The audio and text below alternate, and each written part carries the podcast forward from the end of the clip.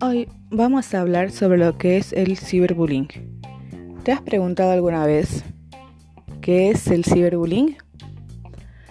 El ciberbullying es cuando un niño, niña o adolescente es molestado, amenazado, humillado, acosado, avergonzado por otro niño, niña o adolescente a través de Internet o cualquier medio de comunicación como teléfonos, tablets o computadoras.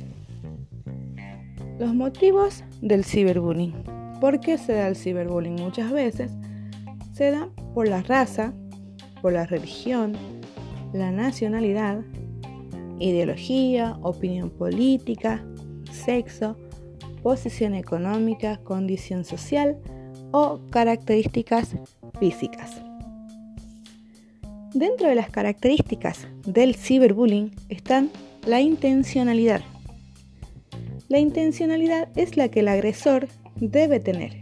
¿sí? Sería la intención de dañar a la víctima para que se produzca un auténtico fenómeno de acoso. También está la repetición, desequilibrio de poder, ausencia de contacto físico y social entre los participantes, el canal abierto, la viralización, ausencia del olvido y existencia de diversos dispositivos para el hostigamiento. En lo que es perfil, ¿sí? el perfil del ciberbullying, está el acosador, la víctima, los espectadores, el reforzador de la agresión, y el defensor de la víctima. Dentro de las formas de ciberbullying son y están el hostigamiento, la manipulación y la exclusión. Por último, las consecuencias del ciberbullying tanto como para la víctima como para el victimario.